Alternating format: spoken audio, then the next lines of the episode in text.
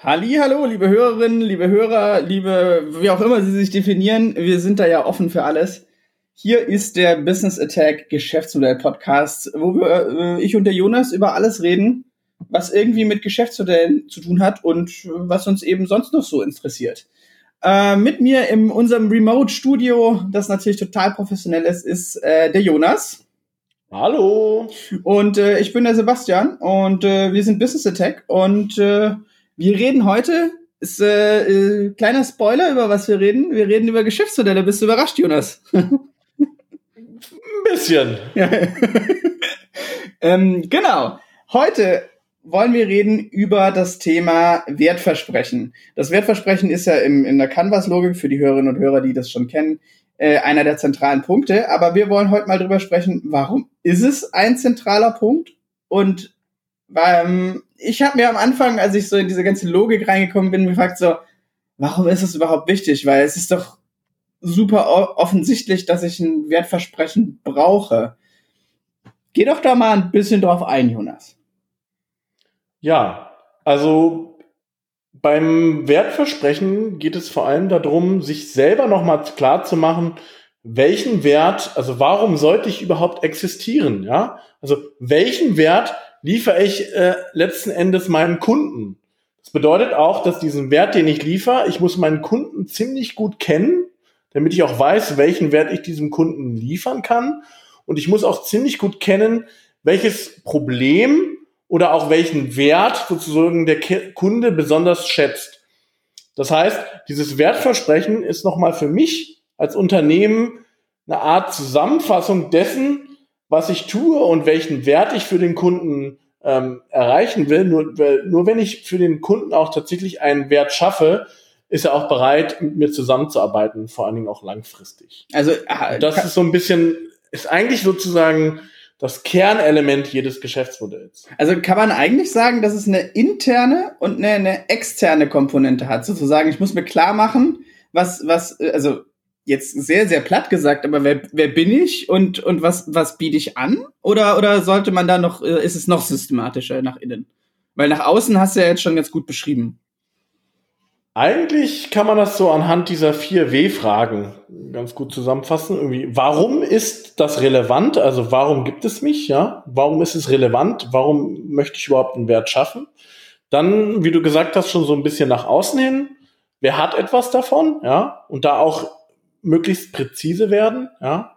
Also das heißt wirklich auch ähm, dieses Wertversprechen für die einzelnen Kunden, die ich habe oder auch, ich sag mal, für beispielhafte Kunden besonders gut ausformulieren. Dann um was geht es? Also in welchem Kontext liefere ich einen Wert und dann am Ende des Tages auch, wie mache ich es?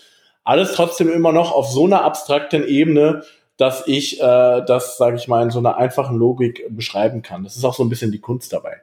Mhm, also so äh, äh, einfach, aber nicht trivial, ne?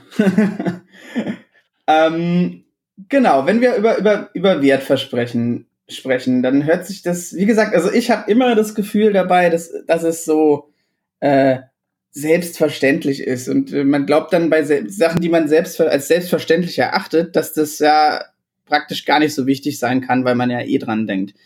Ähm, Nochmal, da will ich jetzt auch auf die Gefahr hin, dass wir uns doppeln, aber nochmal, jetzt als Unternehmer, als Unternehmerin, als, als jemand, als der in der Firma arbeitet, was bringt es mir ganz persönlich nochmal, wenn ich mir dieses Wertversprechen mal in einer ruhigen Minute nochmal genau durch den Kopf gehen lasse? Es ist für mich vor allen Dingen dann eine ziemlich gute Orientierung, weil alle Aktivitäten, die ich dann ausrichte, kann ich immer wieder mit diesem, ich sag mal, mit diesem relativ abstrakten Wertversprechen abgleichen. Also wenn ich sage, ich möchte gerne das kundenfreundlichste Unternehmen werden, ich möchte besonders im der Kern meines Wertversprechens ist es, kundenorientiert zu sein, dann kann ich alle meine Aktivitäten immer wieder darauf überprüfen, erfüllen sie denn dieses Wertversprechen der Kundenfreundlichkeit? Oder wenn ich das Wertversprechen habe, besonders günstig zu sein, also mich dort auch zu differenzieren, kann ich alle meine Aktivitäten immer wieder daran ausrichten, äh, zahlen sie tatsächlich auf dieses Wertversprechen ein. Und, das würde ich mal sagen, das ist noch die zweite Komponente, es hilft mir ja nicht alleine, dass ich nur dieses Wertversprechen kenne, sondern am Ende des Tages hilft es mir ja auch in der Kommunikation mit dem Kunden. Also das beste Wertversprechen ähm, ist so einfach, dass es sozusagen auch der Kunde regelmäßig erkennt, auch wenn er es vielleicht nicht so implizit formulieren würde. Ja, also ich habe gerade den spannenden Gedanken, dass man eigentlich sagen könnte, es sind die die äh, rudimentärsten Leitpranken von strategischem Denken in einem wirtschaftlichen Kontext. Also, dass man halt sagt, so wie du gesagt hast, so daran kann ich erstmal alles ausrichten, ob die Grundrichtung passt, sozusagen. Und äh, finde ich einen spannenden Gedanken auf jeden Fall.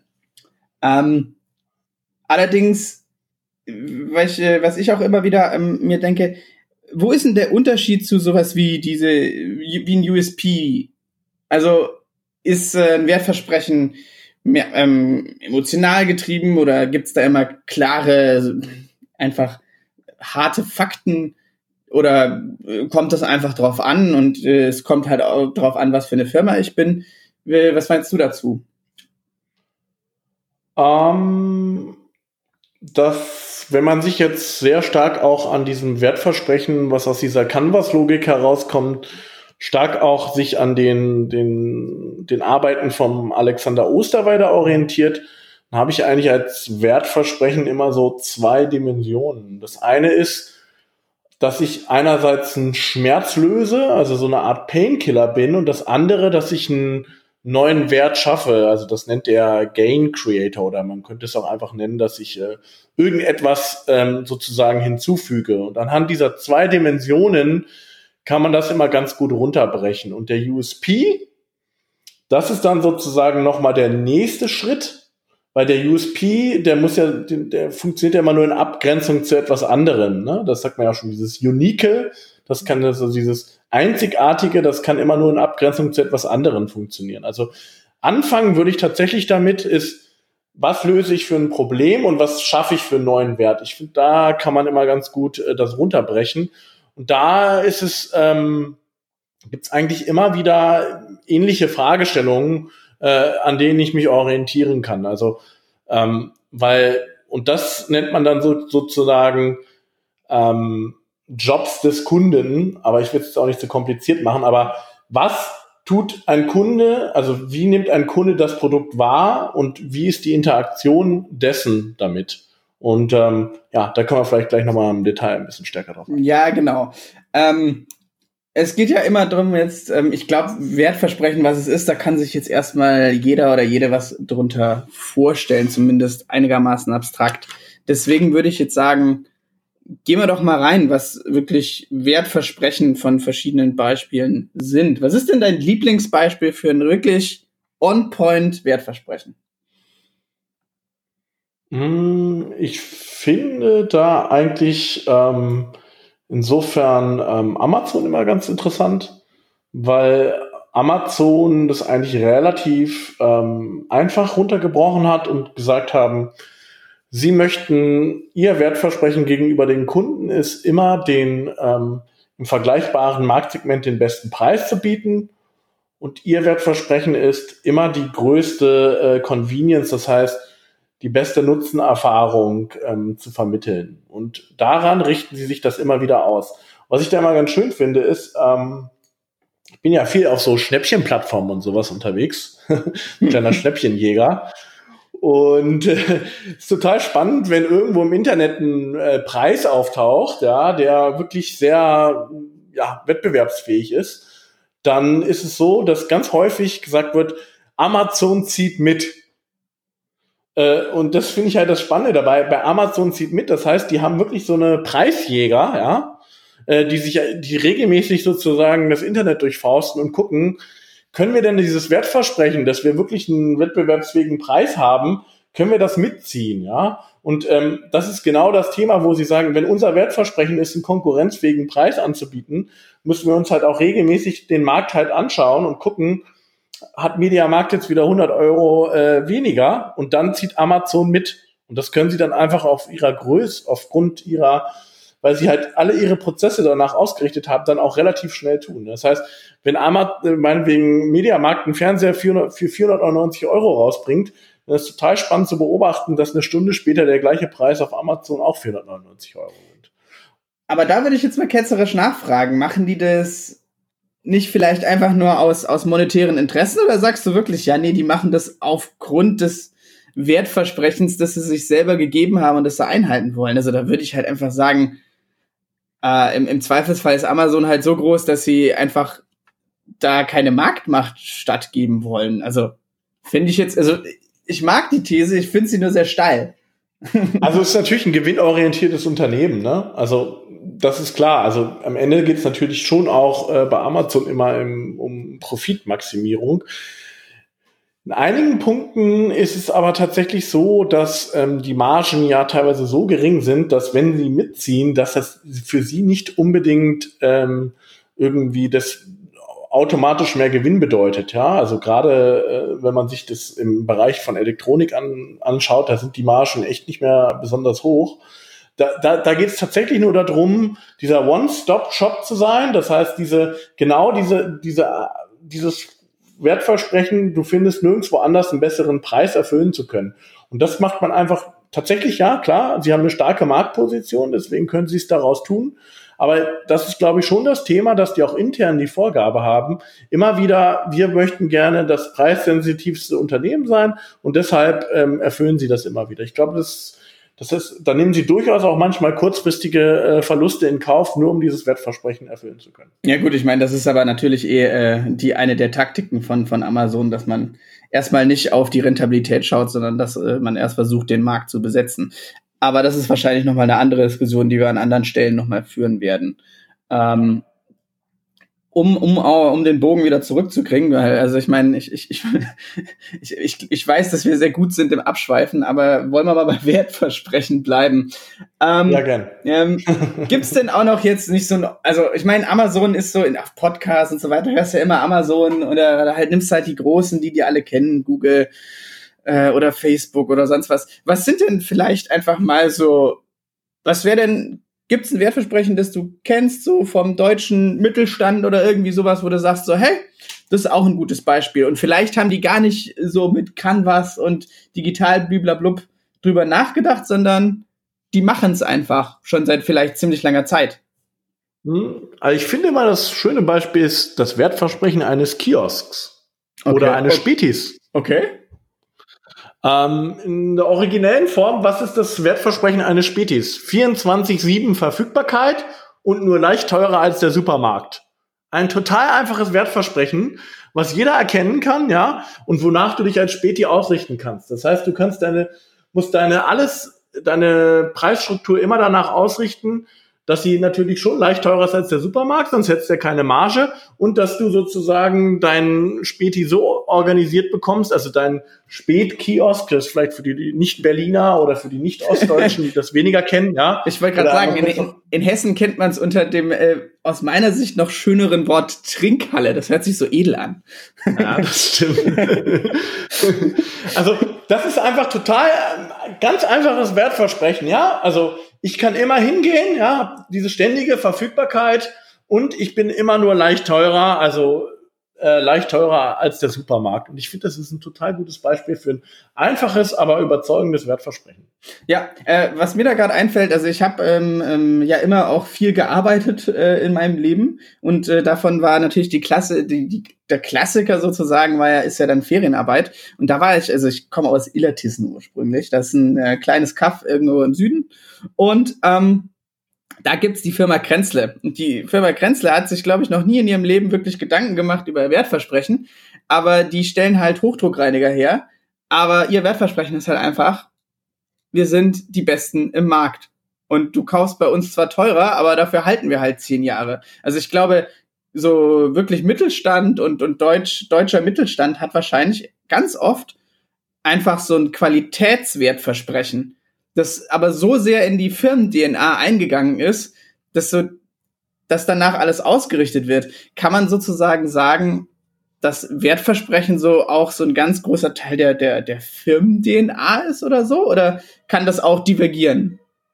Also im besten Fall ist es das. Also im, im besten Fall ist deine das Wertversprechen im Prinzip ein Runterbrechen deiner Vision oder deiner Mission, was du als Unternehmen hast. Also wenn das miteinander einhergeht und da auch halt kein Bruch ist, ich glaube, das Problem immer in Unternehmen fangen an, wenn es einen Bruch zwischen dem Wertversprechen gibt und dem, was man dem Kunden eigentlich sozusagen vermittelt. Bedeutet, ähm, ja, ich glaube total. Also da, da gehst du wirklich an den Kernpunkt eines äh, deines Unternehmens, wenn du über das Thema Wertversprechen redest. Deswegen hilft es, das auch klar zu machen. Also sowohl für jeden, der in diesem Unternehmen arbeitet, als auch für den Kunden, dass er das jederzeit weiß. Ja.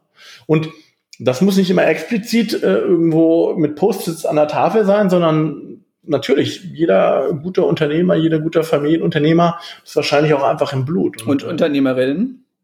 Und Unternehmerin, genau, klar, hat das einfach im Blut. Ja, also äh, finde ich auch gerade einen sehr spannenden Gedanken, wo sich das hinentwickelt, weil ich glaube, vielleicht ist das auch so ein kleiner, also ich will, ich will, ich stelle die These vielleicht jetzt mal in den Raum, es ist eine Arbeitshypothese, damit hm, können wir ja drüber reden, aber vielleicht ist das genauso eine der Probleme, in, dass es immer so Stress bei Transformationsprojekten gibt, vor allem wenn es dann so Richtung, wir werden jetzt eine digitale Company und bla bla bla, dass vielleicht einfach du auf einmal zwei gleichzeitig existierende Wertversprechen hast.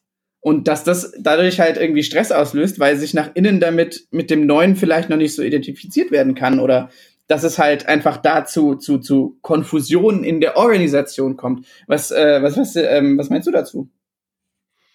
Genau, also könnte man eigentlich, ja, finde ich keine schlechte These. Du willst ein neues Wertversprechen vermitteln. Ja? Für dieses neue Wertversprechen brauchst du sozusagen gegenüber dem Kunden auch eine neue Leistung oder auch äh, tatsächlich neue Kanäle. Wenn du da aber links, also wenn du in den Transformationsprozess aber nichts äh, sozusagen auch nicht die notwendigen Rahmenbedingungen schaffst, um dieses Wertversprechen zu erfüllen, zeugt das, glaube ich, immer so Reibung und, und Reibungsverluste. Also ja, finde ich eigentlich ein ganz gutes Beispiel. Ja. Ja, ja, auf jeden Fall. Aber also ich, wir haben jetzt schon mit Amazon und äh, auch das Späti-Beispiel finde ich cool. Ähm, fallen dir spontan wirklich so aus deiner Sicht Negativbeispiele ein? Also irgendwas, wo man sagt, so, mh, hm, so sollte man es bitte nicht machen? Mm, ja, also schöne Kampagne natürlich für diesen Green Diesel, ne? ist vielleicht jetzt auch eher rückblickend äh, natürlich äh, ähm, besonders interessant, aber da war ja das Wertversprechen, um was auch absolut nach draußen getragen wurde. Wenn du einen Diesel kaufst aus dem amerikanischen Markt, bist du immer ähm, sozusagen ökologischer als das bisherige davor. Also das ist ein Wertversprechen, was relativ stark, also nach außen getragen wurde, wo auch gesagt wurde, ähm, es wurde ja auch eine spezielle Kundengruppe dadurch angesprochen, also welche, die ein besonders hohes Umweltbewusstsein haben. Mhm. Und wenn das sozusagen dann in der Erfüllung dieses Wertversprechens so stark davon abweicht, weil natürlich jeder kennt die Story, äh, dann entsprechend die, die, die Werte manipuliert wurden, Cheat-Devices eingesetzt wurden und so weiter, dann ähm, entsteht so ein krasser Bruch, der dann letztlich auch zum Bruch äh, mit, dem, mit dem Kunden führt. Und ich finde, das ist ein ganz gutes Beispiel dafür. Ja, was mir da gerade eigentlich noch einfällt, ist, also wir wohnen ja beide in Berlin. Und ähm, ich meine, ich glaube, jeder von unseren Hörerinnen und Hörerinnen wird wahrscheinlich die Problematik von öffentlichem Nahverkehr äh, ähm, verstehen beziehungsweise am eigenen Leib wahrscheinlich erfahren und dass wahrscheinlich die Werbeversprechen von dem ÖPNV oder von der Bahn oder sonst was da meistens nicht in dem Maße ähm, äh, äh, erfüllt wird, in dem, wie es die Werbung verspricht, also nach außen getragen wird.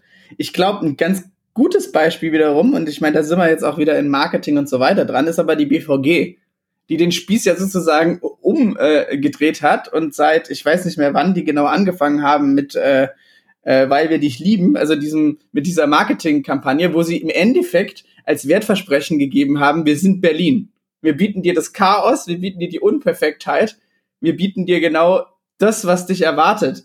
Und das ist, kann man doch eigentlich auch als Wertversprechen Transformation sozusagen sehen. Oder, also, oder gehe ich da gerade ähm, einem eigenen Gedanken, den ich toll finde, auf dem Leim? Mm, ja, also ich würde schon immer das Thema Wertversprechen von Außendarstellung trennen wollen, mhm. weil du ja im Prinzip als BVG das Problem bezahlbarer Mobilität lösen willst. Ja?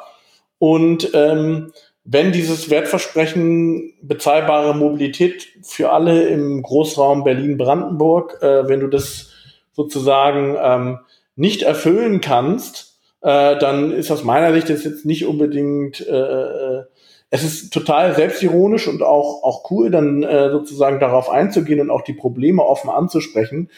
Du erzeugst aber aus meiner Sicht noch kein originär neues Wertversprechen, wenn dein, äh, wenn dein Gegenargument natürlich dazu ist, ähm, wir sind Teil des Chaos. Ja, nee, ist wahrscheinlich auch ein Spezialfall, weil die ja praktisch, äh, sagt ja auch schon das Wort äh, ÖPNV, ne, dass die halt einen öffentlichen Auftrag haben. Insofern ist das ist ja einer der Fälle, wo das Wertversprechen, das sie liefern müssen, sozusagen schon von vorn, auch von außen und ganz klar definiert. Äh, aber ich, ich finde, da hast recht, wahrscheinlich ist halt genau das eine der, der Probleme bei diesem ganzen Thema Wertversprechen, dass man halt immer aufpassen muss, dass man, dass man es exakt äh, definiert oder halt praktisch sehr spez sehr, bewusst drüber spricht, was die eine sehr gute Überleitung ist zu immer so einem unserer letzten Punkte, wenn wir sowas besprechen. Das sind wirklich die Beispiele so aus der Praxis, aus der Alltag. Wir haben ja beide äh, schon den einen oder anderen Workshop gemacht. Was sind denn so klassische Fehler oder, oder Fall, also ich will nicht sagen falsche, weil es ist ja auch immer ein Prozess, aber was sind einfach so im besten Fall zu vermeidende Herangehensweisen? Was sind Sachen, die man im besten Fall gleich von Anfang an auf dem Radar hat, um dann noch einfach das ganze Ding besser und schneller und einfach angenehmer zu gestalten? Mm, ich, also so ein Klassiker ist natürlich, das sagt ja schon das Wort Wertversprechen oder auch Wertangebot, je nachdem, wie man es übersetzt. Also das Original heißt ja Value Proposition. Mhm ähm, ist, dass man dieses Wertangebot oder das Wertversprechen geistig bei sich im Kopf irgendwie vermixt mit dem Thema Einnahmen, Einnahmequellen.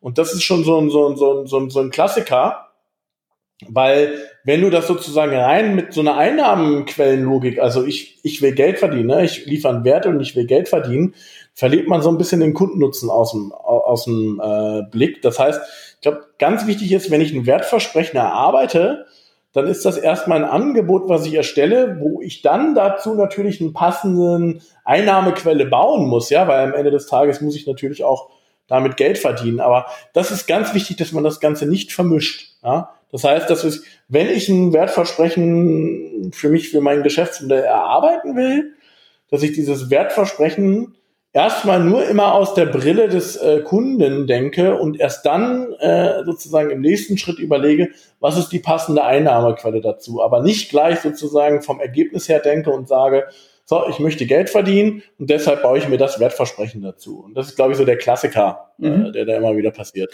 Ja, ist, glaube ich, auch äh, vor allem dann auch, wenn, wenn man so an, an Corporates denkt und so weiter, dass man halt, wenn man, vor allem wenn man B2B-Kunden hat, also wenn man eigentlich nur zum Beispiel, also halt Firmen als, als Hauptkunden hat, da wird es dann noch schwerer, da so wirklich kundenzentriert zu denken, weil man dann natürlich sofort in irgendwelchen Einkaufslogiken denkt und dann muss ich durch den Prozess und den Prozess. Ich glaube, es ist so, so wie du sagst, dass man halt bewusst nochmal den Schritt zurücktritt und halt eben auch zum Beispiel, wenn ich nur mit, mit anderen Unternehmen Geschäfte mache, aber halt auch die als Kunden sehe und halt nicht als, als ja, Entitäten sozusagen, die es halt zu bedienen gilt. Ich glaube, das ist halt echt auch so eine der Erfahrungen, die ich gemacht habe. Dieses, dass ein Wertversprechen, wenn man es aus meiner Sicht richtig macht, halt auch radikal kundenzentriert ist. Wie so vieles mittlerweile. Mhm. Und dann halt auch noch, würde ich mal sagen, ausreichend präzise. Mhm. Das heißt, äh, dass ich sozusagen die Kunden auch nicht alle über einen Kamm schere, sondern da durchaus noch ein bisschen tiefer eintauche und sage, an welcher Stelle im Leben des Kunden oder auch im Leben des anderen Unternehmens, also man kann auch an Unternehmen als Kunde denken, mhm. ähm, wo setzt da mein Wertversprechen an? Also das ist auch nochmal das Wichtige, glaube ich, dass man ausreichend präzise ist und nicht ein allgemeingültiges Wertversprechen formuliere, mhm. sondern das sozusagen tatsächlich auch nochmal auf meinen, meinen speziellen Kunden zuschneide. Immer unter diesem Gesichtspunkt, welchen Schmerz, welches Problem löse ich und welchen Wert kann ich schaffen. Also und dann dann wird, wird da glaube ich auch ein Schuh raus, weil ich dann den Kunden sozusagen durch mein Wertversprechen viel stärker in seinem seinem Leben abhole. Ja, also der Einkäufer im Unternehmen hat einen ganz anderen Schmerz als der technische Verantwortliche. Ja, mhm. und das ist auch nochmal das ganz Wichtige dabei, dass wenn ich dann sozusagen meinen Wert vermittel, dass ich mir auch immer ganz genau überlege, wen habe ich da eigentlich gegenüber und welches Problem löse ich für denjenigen in der konkreten Situation. Äh, ich ich glaube, das äh, klingt nach einem äh, ungeplant schönen Schlusswort. Fällt dir noch irgendwas ein, was wir vergessen haben? Also, ich glaube, wir haben, ich meine, man muss es ja auch nicht überstrapazieren jetzt. Also, wir stehen auch natürlich äh, jederzeit auch noch, das ist nochmal die Botschaft, ne? Schreibt uns einfach Kommentare, schreibt uns eine Mail. Wir sind äh, da echt wirklich offen und äh, gehen auch gerne in den Dialog. Aber aus, von meiner Seite haben wir alles. Wie sieht's bei dir aus? Genau, was mich vielleicht noch interessieren würde, auch bei unseren Zuhörern, und was sind für euch und Zuhörerinnen, genau, ähm, finde ich gut, dass du auch immer darauf hinweist, weil wir wollen ja auch möglichst ähm, eine diverse Gruppe an Zuhörerinnen und Zuhörern ansprechen. Ähm, was sind Beispiele für euch, vielleicht auch aus eurem Alltag, für gute Wertversprechen? Und was sind Beispiele, wo ihr auch gemerkt habt, da wird mir etwas versprochen, was mich dann nicht in meiner Lebenswirklichkeit abholt. Das finde ich nochmal ganz spannend. Ja, das auf jeden Fall. Also ich meine, die drei Zuhörer, die wir haben, können jetzt gern anwenden. genau, genau. Das hoffen wir uns. Gut, gut. Alles klar. Dann, äh, ja, wir hören uns, Jonas, ne? Wir hören uns, ähm, wie gesagt, immer offen für Feedback und ähm, genau, also ja. das meinen wir auch ernst. Also einfach, wir, wir, wir reden gerne mit Leuten und wir denken gerne nach und wir äh, helfen auch gerne einfach. Also was heißt helfen? Wenn wir helfen können, dann äh, ja, reden hat noch niemandem geschadet, ne? Alles klar, gut, vielen Dank. Tschüss. Ciao.